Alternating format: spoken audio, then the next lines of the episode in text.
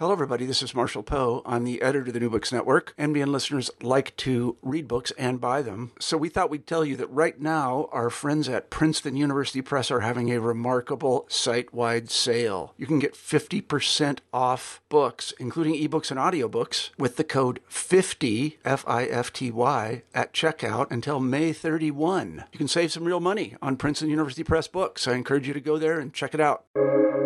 Welcome to the New Books Network. Hi, everyone, and welcome back to New Books in Animal Studies, a podcast channel on the New Books Network. I'm Emily Anthes, one of the channel's hosts. Today, we'll be talking to Matthew Gavin Frank about his new book, Flight of the Diamond Smugglers A Tale of Pigeons, Obsession, and Greed Along Coastal South Africa, which is about how carrier pigeons are used by diamond smuggling rings.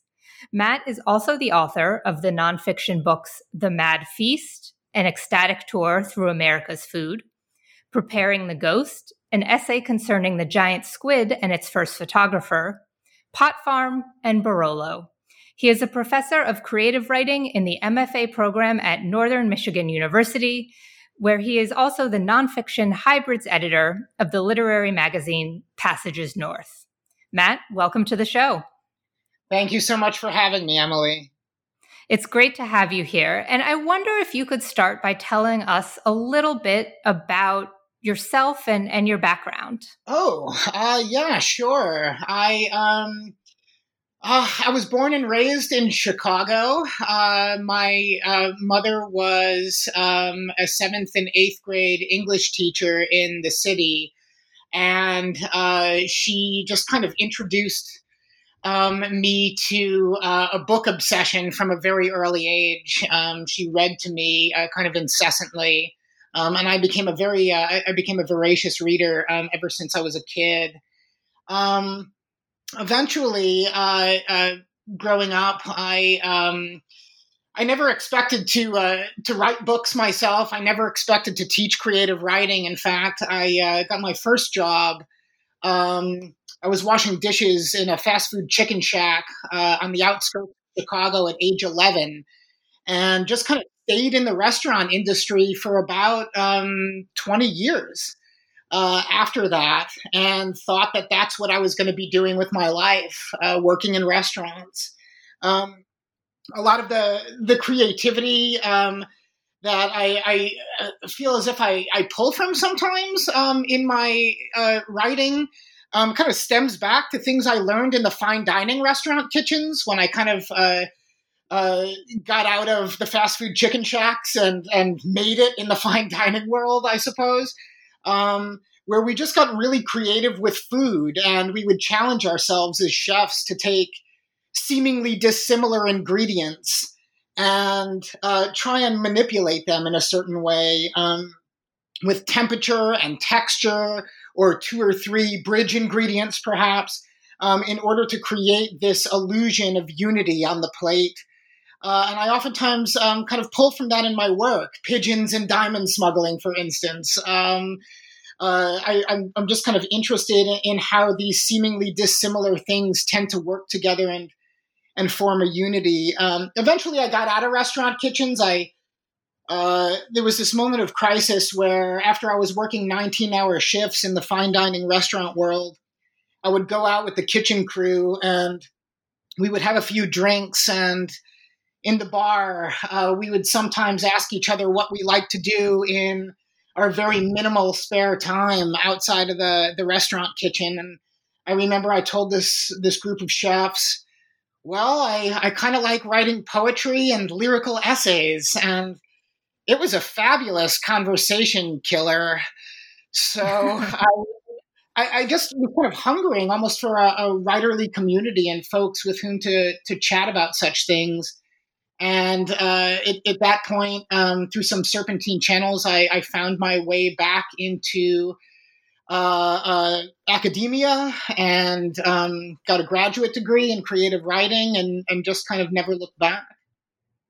Wow, that sounds like quite quite a journey you've been on. Yeah, it, it, it's been fun. I mean, part of me misses the the energy and the dynamism of the restaurant kitchen. I I spend most of my my life behind a, a computer screen now, either uh, teaching or writing or revising uh, or doing virtual events and things like this. Um, and so I kind of miss, uh, in a way, uh, just the the the physical activity that working in a, a restaurant kitchen demands. But um, I'm just way too old for that now. I don't think my body can handle it. So you talk about this a little bit in the opening pages of your book, but how did you stumble upon this particular story and what made you think there's there's a book here?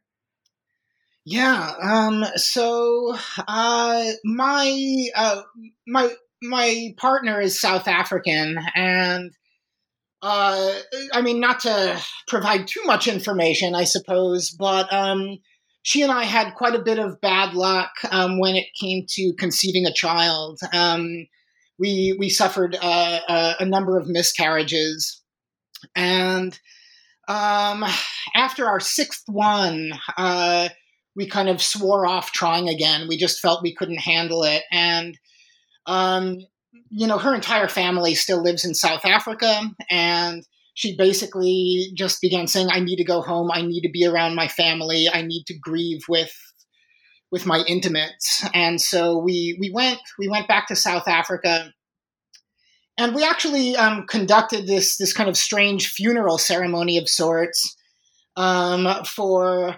Um, our final miscarriage, but all of our uh, uh, attempts, I suppose, um, and in turn this this phase in our life of thinking of ourselves as would be parents um, at a place called the Big Hole in Kimberley, South Africa, and it's this just gaping open pit, uh, defunct diamond mine. Um, that is now a tourist attraction, um, a very strange tourist attraction, or like the roadside attraction variety in Kimberley, South Africa. And when um, my partner was a child, she and her family uh, would always spend time there. And she had such pleasant memories there, which is why it was her choice to conduct this kind of funeral ceremony of sorts there, um, this place of childhood comfort. Um, so we went there, and I just became really interested in.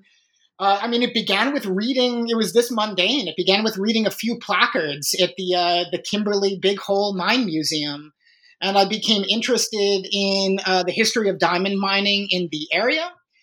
Um, and uh, I just kind of began doing a little bit of cursory research. And then I found out that a different portion of South Africa, on South Africa's west coast, which is uh, known today as the Diamond Coast, um, uh, it actually um, was an area that was officially closed off to the public for like the better part of 80 years.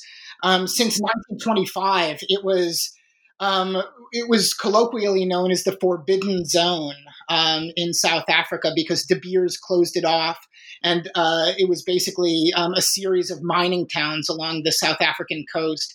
Nobody who didn't labor for De Beers, uh, or, you know, could enter. Um, you had to work for the company. Um, but beginning in 2007, De Beers began withdrawing some of their interests there, and some of the doors to these previously closed off towns um, began opening to the public for the very first time.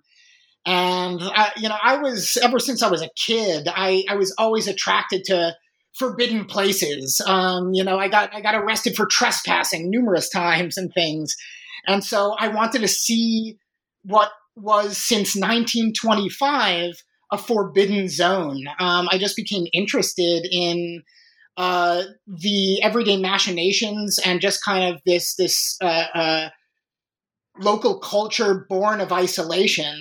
Um, and I, I, wanted to bear witness to it, and I, I, ended up going there to one of the towns that um, was thrown open to the public, not without restrictions. Um, I had to go through a series of background checks uh, and things in order to get in. Um, but once I was in, I started talking to some of the locals, and because this was a community that, that was isolated from you know the remainder of the the, the public for for so long, um, folks were just incredibly eager to uh, talk with me and chat with me. And um, in a bar late one night over uh, a number of brandies, um, this one guy, this former diamond diver, who admitted he was part of a, a diamond smuggling ring for a spell, started telling me about the ways in which um, uh, folks would smuggle diamonds, all of these ingenious methods. Um, one of which was folks would smuggle trained carrier pigeons onto the mines in their lunch boxes and uh, affix diamonds to little bags attached to these pigeons' feet and send them home um, to their uh, spouses and families who would unpack the diamonds and, and make their fortunes. And um, I thought to myself, how can't there be a book there? um, so I, uh, I'm a natural obsessive, and so I just latched onto this and and tumbled down the rabbit hole. And and the book that's out now is a, a pretty lean 210 pages, but um, I, am kind of reluctant to admit this, Emily, but its lar- in its largest version, it was upwards of a thousand pages. Um, could you imagine? I was I was so obsessed uh, with with this subject matter. Um, it, it, just kind of kept growing and growing and growing, and then uh, of course I had to uh, cut it down quite a bit to make it somewhat palatable and and dynamic. well, it's definitely dynamic. It's just an incredibly gripping read. And I'm definitely going to come back in one minute to the pigeons. Um, but before we get to that, can you give us some sense of the scale of sort of the smuggling that's happening? I mean, obviously, you have these two things that are happening simultaneously. There's this legal diamond mining industry, but then, sort of in the background, there's also these sophisticated smuggling operations, right? uh, incredibly sophisticated. And um, with regard to degree, um, there were folks who told me when I was there on the ground um, that everybody um, who uh, um, is is a resident of these particular towns is involved in some way or another um, in the ancillary and quote unquote illicit um, uh, sub industry of diamond smuggling.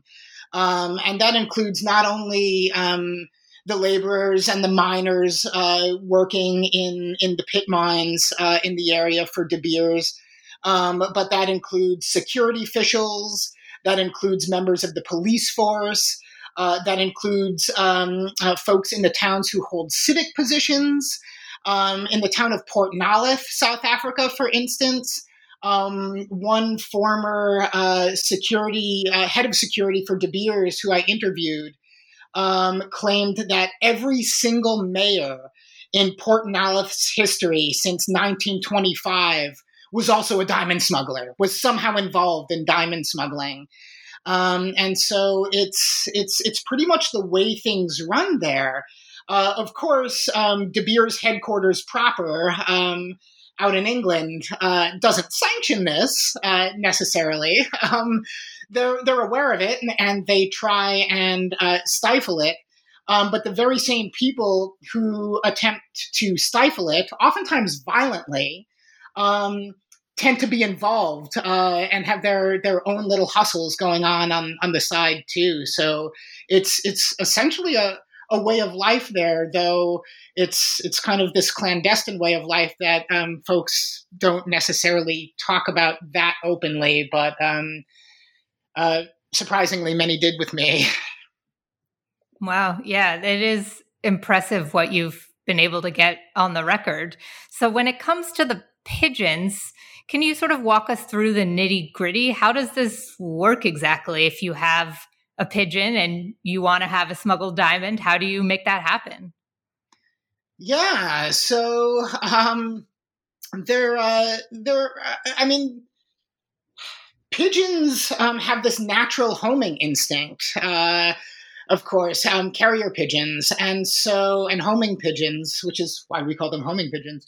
Um, and but I mean the uh, the reasons why they home and the ways in which they're able to find their ways home still, for the most part, remain a mystery to us. Um, and scientists have conducted numerous experiments with regard to this, and there are numerous theories, um, and uh, but they can't seem to boil it down to a singularity or even a comfortable um, plurality uh, of reasons as to why pigeons can and do home. Um, many of the uh, folks who use the pigeons to smuggle diamonds, uh, they um, kind of build these uh, makeshift coops uh, um, in their yards, and so. I, I, was talking to um, a young uh, diamond miner there who was telling me about how he trained his pigeons, and so essentially, like you, I mean, to go through the nitty gritty and the machinations of it, um, he built a coop uh, and he kind of defined a smaller space within the coop with a little bit of chicken wire. Um, and he put some pigeon feed uh, into the coop and kept the pigeon uh, in the coop, like trapped it in in the coop, put like a little bit of chicken wire over the small uh, entry and exit hole, um, and trapped the pigeon in the coop for about five weeks or so. Um, so the pigeon just kind of gets used to that space and used to the parameters of that space and knows that that's where its food is. Um, at the end of five weeks, uh, he told me he took the bird um, out of uh, the coop and began this process of allowing it to just kind of wander around and map out the immediate area, the immediate neighborhood, so to speak. Um, and it would always start like flying, you know, coming back to the home coop um, after a, a, few minutes of exploration um, because it was its place of comfort, its place of safety, and where it ate. And so uh, after it mapped out uh, the better part of the neighborhood, um, and that uh, basically took um, like a, about a square mile of the neighborhood. The pigeon would have had that mapped out after, let's say, a couple of weeks. Uh, and then he began taking uh, the pigeon further out in every direction um, north, south, east, and west. Uh, so the pigeon can find the way back to its coop or its dovecote um, from all directions. Um, would take it out two miles one week, five miles the next in all directions, then 10, then sometimes um, if folks had the means to do so, 50. Uh, and the pigeon would invariably find its way back to the home coop. Um, to smuggle the pigeon into the mine, uh, you know, folks would do it in various ways. Um, folks would uh, line their clothes with lead sometimes, um, which would uh, kind of um, block uh, a, an X ray signal because um, De Beers has X-ray machines, um, and folks are X-rayed every time they enter and exit the mine. Um, and if you line your clothes with lead, that sometimes uh, blocks uh, the image a bit. So folks would line their clothes with lead and sneak a pigeon in uh, to the mine in the folds of their clothing. They would sneak a pigeon in in um, a lead lined lunchbox uh, and and things like that. Um, De Beers uh, eventually um, was prohibited from x-raying folks uh, every day because it was a human rights violation to expose folks to that much radiation. Yeah, yeah. So a lot of the miners would receive dummy scans. Um, so there were a couple of X-ray machines, and one would administer a real X-ray, and one would administer a placebo. Um, but the machine would light up and make the same exact sound, um, whether you were getting a dummy scan or an actual scan. So folks never knew whether they were really being x-rayed or not. And so they would risk it. Um, and oftentimes succeed in sneaking the birds into the mine. And if they would dig up some rough diamonds, they oftentimes would have these little makeshift bags um, sewn of sewn of hide, um, and tie the little diamonds into those bags attach them to the pigeon's feet or to these um, areas beneath the pigeon's wings, and and send them into the air to fly home. But as you point out, the pigeons, though they're very good flyers and have this incredible homing instinct, sometimes the diamonds themselves interfere with their ability to find their way back home. Is that right? Yeah, um, and so if a, if a pigeon, if a carrier pigeon is overloaded with cargo, uh, a carrier pigeon can falter, and it's just kind of natural GPS. Uh, I, I, guess can um, uh, it, it, can it can be messed with, and so uh, when folks began affixing too many diamonds to the birds. Um, the pigeons became exhausted. Uh, they were overloaded. They couldn't find their ways home any longer. And so they began to falter and they started landing at random along the beaches of these towns of the Diamond Coast of South Africa. And of course, when diamond bearing birds start landing at random along the beaches of the Diamond Coast, folks get wind of this. And so um, De Beers officials, um, you know, caught wind of it and they long ago infiltrated local governments there. And so they have folks working in the local governments who are doing the bidding of the corporation. And so the local governments um, received these edicts from De Beers in uh, making them um, or compelling them to declare it illegal to raise pigeons in the area. And so, um, in fact, in, in 1998, um, there was a local lawmaker in uh, um, Alexander Bay, South Africa, right on the Namibian border, who made it illegal uh, in Alexander Bay to not shoot or kill a pigeon on sight should one have the means to do so. So, um, how do they possibly enforce that? The jury is out.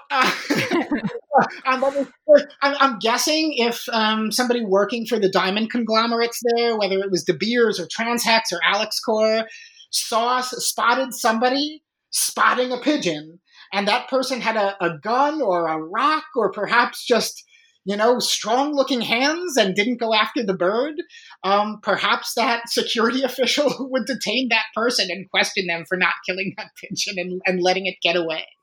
Wow. So, yeah. Yeah, I mean, so that was one of the aspects of the book that I found really fascinating was the way in which this practice has made sort of anyone who might have any affiliation with pigeons sort of suspicious um, to the government and, and to De Beers. Are there other ways that De Beers and authorities have tried to crack down on this practice? Oh my goodness, yeah, it's pretty multifaceted and pretty violent. Um, so um, one such method uh, is is that um, there are kind of independent contractors who are working indirectly for De Beers. Um, you know, it's it's very nudge, nudge, wink, wink when I would interview these security officials who were working directly for De Beers when they would talk to me about this, um, because De Beers doesn't officially sanction the use of independently contracted anti-pigeon militias um, in the area, but they do exist. Um, so they they seem kind of vigilante, but they do labor indirectly for the corporation. And these anti pigeon militias uh, are contracted by um, security officials who work directly for the De Beers mines um, to oftentimes go on these nighttime stealth runs. Uh, usually, um, a disproportionate number of these anti pigeon militias, and of course they're heavily armed, um, are driving like these open topped Land Rovers. And so they just kind of, in these open topped Land Rovers, they randomly patrol uh, the streets of um, these towns and enter people's property. And on the lookout for like in the middle of the night um, on the lookout for pigeon coops. And if they find them they round up the pigeons they kidnap these pigeons they take them to an isolated spot out on the beach um, and uh, I actually rode in the book. I, I, rode along with one of these anti-pigeon militias. Um, I was going to uh, ask you about that. Yeah, as part of the research process, it was it was pretty harrowing and pretty disturbing. Um, but yeah, they they kind of keep these birds in these isolated areas out on in, in the beach in in cages, and when they have enough birds rounded up in order to entertain themselves, this one particular anti-pigeon militia that I rode with um, would kind of conduct these pigeon shooting contests there there on the beach. Um, and uh, and I was there for that as well. Um, they're also charged with reporting uh, the folks who are keeping these pigeons to uh, the De Beers security officials, and um, these people are oftentimes punished in various ways. Um, sometimes uh, they're just let go and kicked out of the town. Um, but sometimes, if their services are needed, uh, they're retained, but um, oftentimes they're retained after enduring some kind of physical punishment, um, anything from a beating to um, people having their fingers chopped off um, and things, uh, having their arms broken. Uh, people have actually been been killed for such an infraction in the past. Is that sort of corporal punishment legal in this context, or is this all sort of happening outside of the eyes of, of law enforcement? Well, that's the that's the thing. Um, you know, traditional South African legality, um, like what is legal in South Africa and what is permitted um, in these previously closed off diamond mining towns, are, are two very different things. Um, and so, no, that is not legal um, according to South African law. And um, that is not an official policy that is sanctioned and backed by De Beers proper. Um, is De Beers proper aware that these practices are going on? Um, based on the folks to whom I spoke in these towns, most likely. Uh, but they don't officially sanction it and they deny knowledge of it.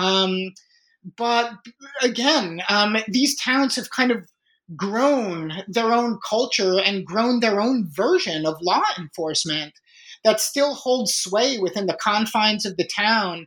Um, that is oftentimes at odds with with um, the wider South African uh, uh, uh, legal system and things. It's um, what goes on within that town. Um, basically, uh, uh, has has very little to do. Um, they, they, just don't care about South African law.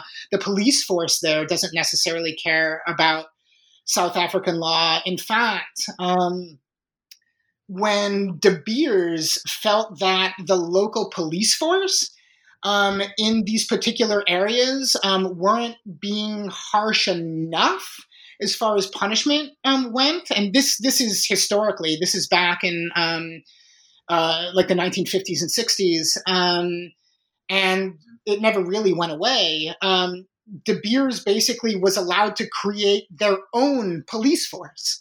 So it was a police, it was a corporate police force, a police force working not for South Africa um, necessarily, and not for the citizens, but they were working for the corporation.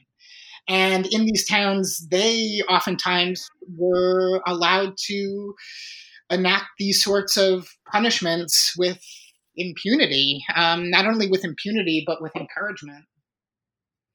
So, do you, we see more conventional style punishments? Like, do people go to prison for this type of smuggling, or is it all happening sort of outside of the, the formal legal system? A lot of it is still happening outside of the formal legal system. Um, uh, these days, um, because De Beers um, is or has withdrawn um, a lot of their interest there. Um, I mean, they're still there. They, I mean, the De Beers Corporation and the De Beers mines are still there. Um, but uh, beginning in 2007, De Beers deemed uh, a lot of the area to be um, overmined. Uh, I mean, there's still like a ton of diamonds to be mined there, but um, given what it was like in the past, uh, they felt it wasn't worth their while to maintain um, such a, a, large workforce, I guess. And so when they began to withdraw some of their interest there in 2007, and then therefore these previously closed off towns began opening their doors to the public for the first time, with um, that door opening, um, more conventional sorts of punishments, for instance, um, began slowly creeping into the social fabric there. Um, but they're still kind of outweighed, uh, even today, um, by by this history of of just kind of uh, um, you know the, the, the, town's own cultural uh, ways of enforcing the law. Hmm. Interesting. So you know, despite all these efforts at crackdowns, and sounds like some of them have been somewhat effective, but it also sounds like a lot of smugglers have been able to evade these sorts of actions and that pigeon based diamond smuggling for for lack of a better term sort of continues to be a popular pursuit. Is that right? It is yeah. Um, i mean there's uh, a lot of um, corporate exploitation uh, in, in, the area, as one might imagine. Um, uh, folks uh, making horrible wages and working long hours, um, uh, while De Beers, um, uh, you know, gets rich uh, off of um, off of off of this particular land. And I was speaking to a diamond diver, for instance. Who uh, is not even allowed to um, comb through the slurry uh, and the seafloor of the area because De Beers owns all of the underwater mineral rights. And huh. so, for instance, if a diamond diver uh, is found like just digging through the seafloor there and he's caught by, you know, um, a security official on a De Beers marine rig, for instance, um, because De Beers is allowed to dig into the seafloor for sea di- for diamonds that have embedded themselves in the seafloor. Um, but if this person is caught, um, he could be uh, punished as well. And so this this particular diamond diver, he he basically told me that um, De Beers has this stranglehold on these communities. They they keep them in poverty. They don't allow um, diamond divers, for instance, to make money off of their own land uh, because De Beers, you know, owns all of it. And so he, he's basically like the only way we can get paid and make a living and perhaps get out of um, this kind of indentured servitude to the corporation is to smuggle. Uh, so it's it's a morality issue in a lot of ways. I mean, folks are, are forced to do this uh, in, in oftentimes in order to live. Yeah. Yeah, that sounds really, really difficult for a lot of the the local populations. You mentioned that, um, you know, pigeons were a popular method, but that they weren't the only method of smuggling. What are the other approaches that that people tend to take? Oh, um, so um, secreting the diamonds uh, into the body um, is, is one. I mean, swallowing diamonds um, is is is another you know one way. Um, I, am not going to get too graphic for the sake of the podcast, but you that's know, fine. you can imagine.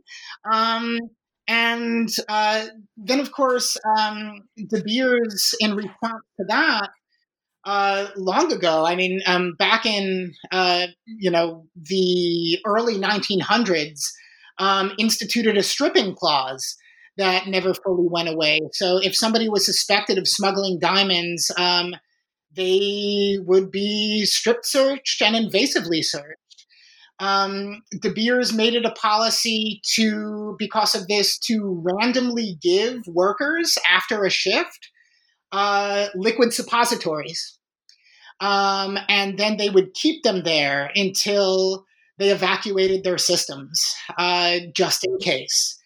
Uh, so this, I mean, this was another way um, of, of De Beers trying to. I remember speaking to a security guard, and he said, with every innovation of the the diamond smuggler, um, the corporation has to come up with a new control, and oftentimes the controls were atrocious. Um, folks uh, oftentimes um, folks were caught sneaking diamonds out um, in the sockets behind their glass eyes.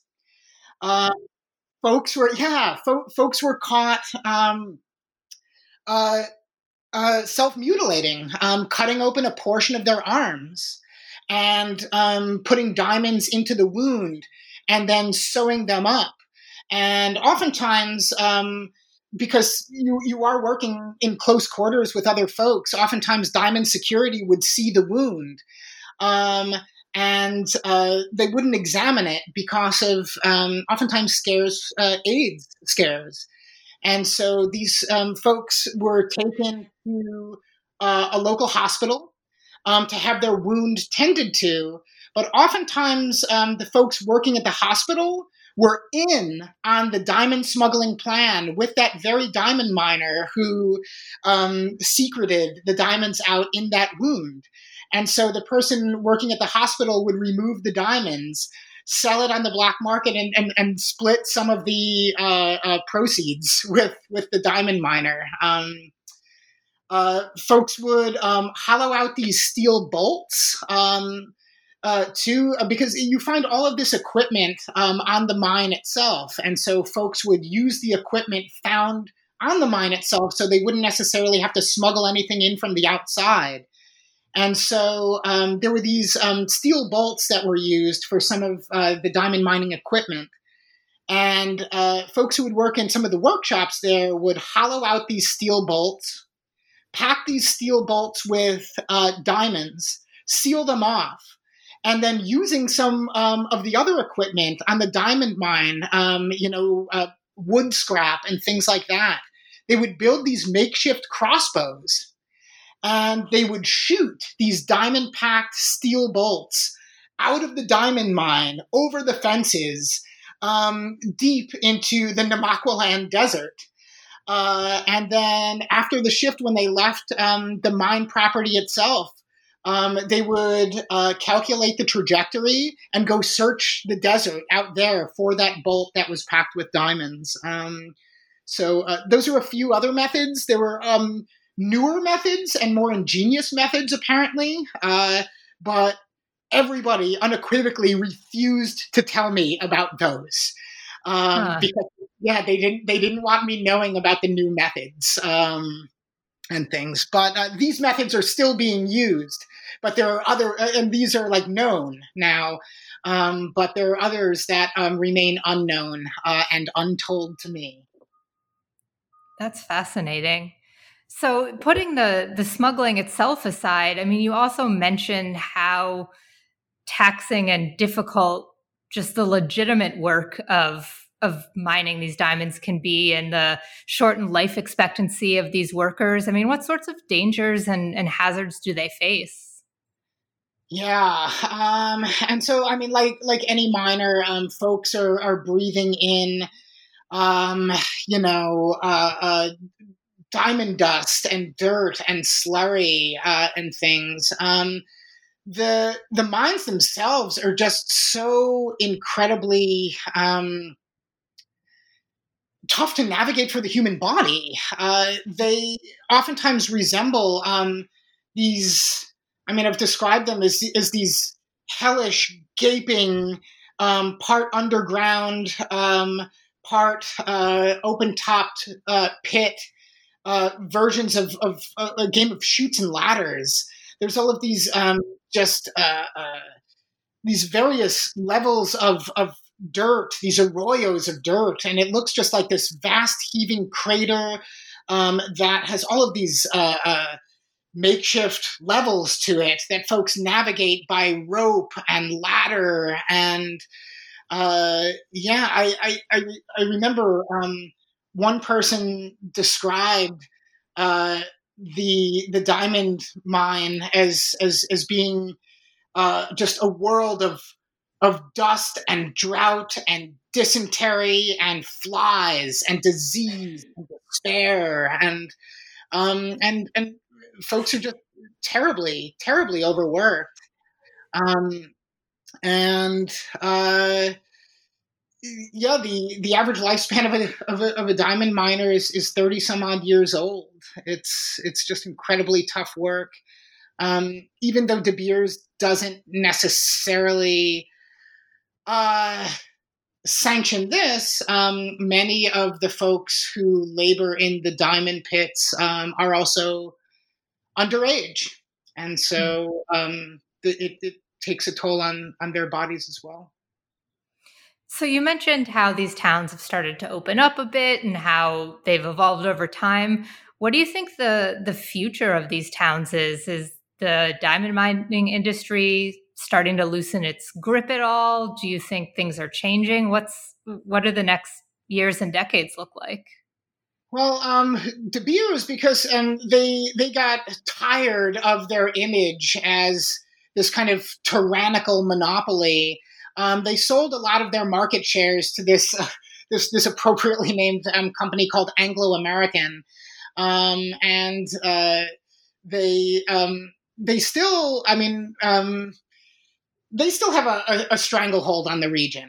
Um, they they very much do, but given that De Beers began withdrawing a little bit in, in 2007 and then um, accelerating it in 2009, um, a lot of uh, the residents, um, it was a double edged sword, um, as you can imagine. So a lot of the residents were freed from their indentured servitude to De Beers, but that freeing also resulted in them being laid off and um, having no opportunity in this town that generations of their family members lived in, laboring for De Beers um, before them, and so there's there's just nothing there in the Diamond Coast for them anymore. So it's compelled a lot of the residents there into this this forced exodus into into other parts of South Africa, um, you know, onto the couches of, of dif- distant family members and friends, into other possible uh, uh occupations. Um, De Beers, of course, you know, did nothing to help these residents find future housing or alternative work.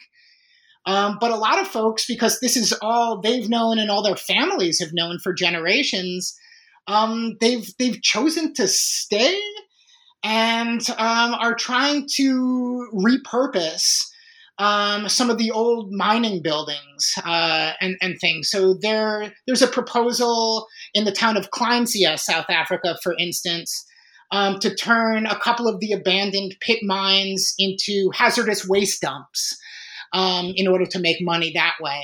Um, there's a proposal to turn um, one of the old migrant worker dorms into a prison. Uh, uh, a, a, local uh, diamond diver who, in order to be a diamond diver, one might imagine he had to be a decent swimmer. Um, and so uh, back in the day, you know, De Beers built schools um, in these towns and trucked in luxuries for um, all of these folks, provided housing and furniture. And so these schools, um, even though they're defunct, still exist. And this one diamond diver, in order to make money, has taken to um, offering swimming lessons uh, to some of the children in, in, in town in uh, one of the old uh, and unheated swimming pools in one of uh, the, the defunct schools in the area. And so there are um, folks who are, are, managing to survive there. Uh, there, there are even folks talking about opening opening up guest houses um, in the old migrant worker dorms and things like that. But um, it's it's not the sort of place that would uh, attract your traditional tourists. So um, a lot of these ideas aren't necessarily uh, gaining gaining a foothold. But so, do you feel hopeful about the future of this region, or is it too too soon to say? It's it's too it's too soon to say. Um, I I think it would be disingenuous for for me to claim, I, I guess, just a, a, blanket hopefulness or a blanket hopelessness. Right. Uh, right. I, I, it feels very liminal uh, right now. Um, neither here nor there. Now, um, if if things persisted the way they were persisting with the De Beers stranglehold, um, you know, I mean, nothing nothing would change. Um, you know, the the towns would still be closed off. Um, folks would still be in, indentured to uh, the corporation. The evils of corporate colonialism um, would still persist to, I, I, suppose, a slightly greater degree um, than they are there right now, even though the fallout from that just doesn't go away uh, and, and, things. Um, and De Beers, as I mentioned, it it still has a stranglehold on the area, so it's it's really hard to be hopeful. Um, so, I, I mean, here, here's an example, I suppose. So, De Beers has recently launched an environmental division.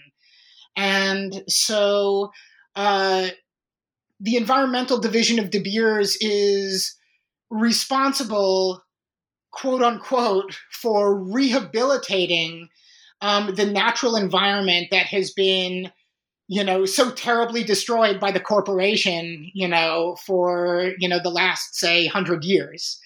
And mm-hmm. so now they're taking on the responsibility to restore the in, uh, the the environment, and um, they they call their reports to their their shareholders uh, about the environmental restoration "building forever" reports. Um, but such reports are scrutinized typically only by De Beers shareholders. And so I, inv- I, interviewed one of the environmental managers um, uh, for De Beers, and he's saying these efforts at restoration are costing billions of dollars or South African rand that could be pumped into the town and given to the residents in different ways, but it isn't. Um, and it's a complete waste of money uh, because the land is so thoroughly ravaged that it can't be returned. Um, and then when De Beers has been uh, that's been presented to De Beers, they claim their environmental division actually perpetu- perpetuates this this incredibly unscientific rhetoric that the land they disturbed since 1925, for instance, has been so thoroughly ravaged that it's somehow magically reverted to what they call a pure state and pure Namaqualand territory. Um, and so here's why I'm a little bit hopeless, I guess. Um, recently, some indigenous uh, populations in the area, the, the Khoisan um, people who were uh, farmers traditionally, um, wanted to begin farming what used to be De Beers property and, uh, um, you know, uh, diamond mine, um, like actual diamond mine. They wanted to start growing things there. Um, but De Beers has actually banned them um, from doing that uh, because then they can't portray this image to the public that they're the ones who are environmentally responsible and spending all of this money uh, to do this. And they actually went so far as to attack the, uh, the indigenous population um, for uh, the overgrazing of their farm animals. Um, De Beers says, Your farm animals grazing on plants uh, on our old diamond mine um, is going to hurt the environment more than the diamond mining itself. It's it's it's preposterous, and wow. so and so they still have a stranglehold on the region and are still you know preventing um, the indigenous populations from reclaiming it. Wow, that is quite a story, and you're right. It doesn't make one feel especially especially hopeful. So before we wrap up, you know, this is an animal studies podcast, so I want to make sure I, I, come back around to the pigeons. And one of the things I loved about the book was while the backbone is really this story of what's happening along the Diamond Coast in South Africa and how pigeons are playing a role there, you also weave in all these other stories from history and myth um, about pigeons and the role they've played in our imagination. And I was just curious what you learned about sort of the human relationship with pigeons throughout history, if there's some through line there. Yeah, uh, we, we should end on a, a, a, a more hopeful, beautiful note. Um, I um, I, mean, first of all, I've I've always been bird obsessed, but I, I've never really, until um, working on this book, um, had the time, frankly, to devote that obsession to like real bird watching uh, or interrogation into you know human bird relations across time culture region and, and things. Um, and, and and so I, I always felt um, like there were two things that that were lying in my future serious bird watching and and painting watercolors um, and I feel as if uh, this writing this book just kind of accelerated um, the uh, uh, my desire to become like a serious bird watcher, and I've really started started doing that. Um, but yeah, I've I found that pigeons that we now just kind of um, dismiss um, due to the fact that they're common, due to the fact that uh, oh they uh, you know they make a mess on our city streets. Um, they're colloquially known in New York City as rats with wings um, and things. And so we kind of like strip them of their beauty, but they're just um, stunning animals and um, incredibly brilliant animals. So, for instance, um, in experiments, pigeons have demonstrated the ability to recognize all 26 letters of the English alphabet. Um, oh. Pigeons, pigeons like crows have facial recognition. Um, so they recognize the faces, let's say, of people who have been kind to them. Um, they also recognize the faces of past abusers, uh, perhaps. Um, in uh, I, I, mean they, they show up in, in so many of our, our myths. Um, the the pigeon uh, really there's there's really no difference um, when you're talking about like binomial nomenclature and and you know just the scientific classification of the pigeon between a pigeon and a dove. And um, when we think of a dove, we think of of love, we think of purity, we think of of holiness. Uh, in a way. Um, I mean, in in many of our myths, the pigeon is the harbinger of spring and regrowth and purity and peace. It's it's an object of perfection and beauty and our own wistfulness. Uh, the the ancient Greeks, for instance, um, named their prettiest islands uh, Peristera, um, and I might be mispronouncing that, so forgive me. But um, and Peristera is the female form of pigeon. So the prettiest of the Greek isles were um, originally named by the ancient Greeks after the pigeon.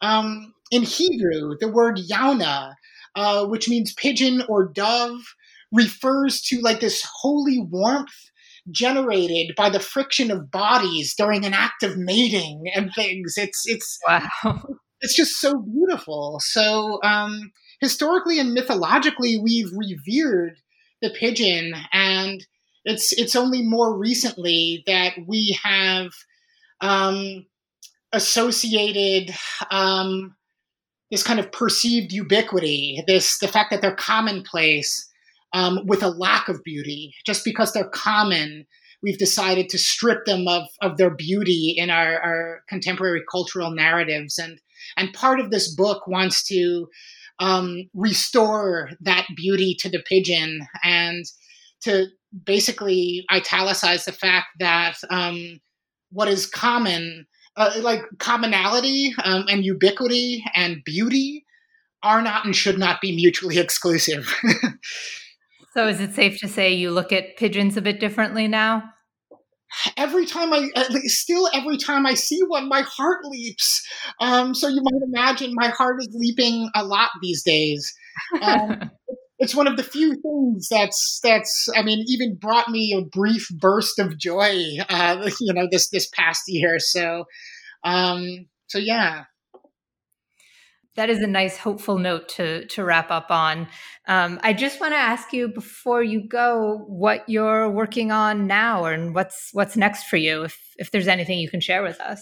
Um. Yeah. So. Uh, as as I mentioned, um, so I mean, a lot of my days now are, are, are spent uh, cobbling together um, some of the outtakes from the Pigeon book um, into standalone essays. Um, these were um, meditations on birds and pigeons that didn't necessarily have to do with uh, the story I was telling in this book.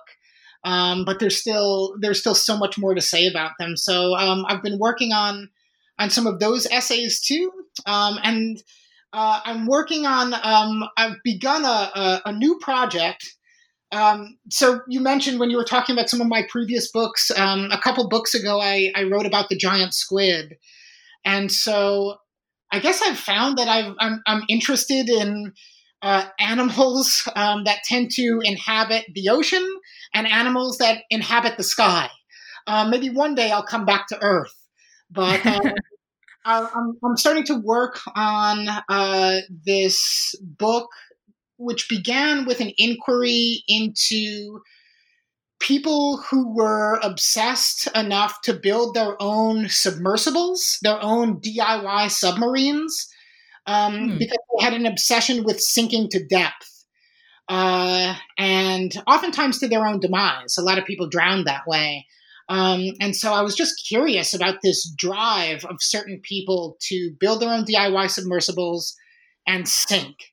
Um, I, I, guess I'm obsessed with obsessives, and so I latched onto that obsession, and it's it's kind of um, it's about that, but now it's it's as I'm writing this book, it's also in part about a lot of um, uh, our engagements with various mythological sea creatures uh, too. Hmm. Um, so it's about the compulsion to sink to depth, but but it's also about sea monsters um, and the role of the sea monster um, in various mythologies, in literature, in art, in religion, and and so on. So I'm, I'm working on that a bit too.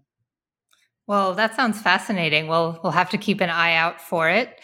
Um, and congratulations on this book. It's just fascinating. And I encourage everyone to go pick up a copy of Flight of the Diamond Smugglers.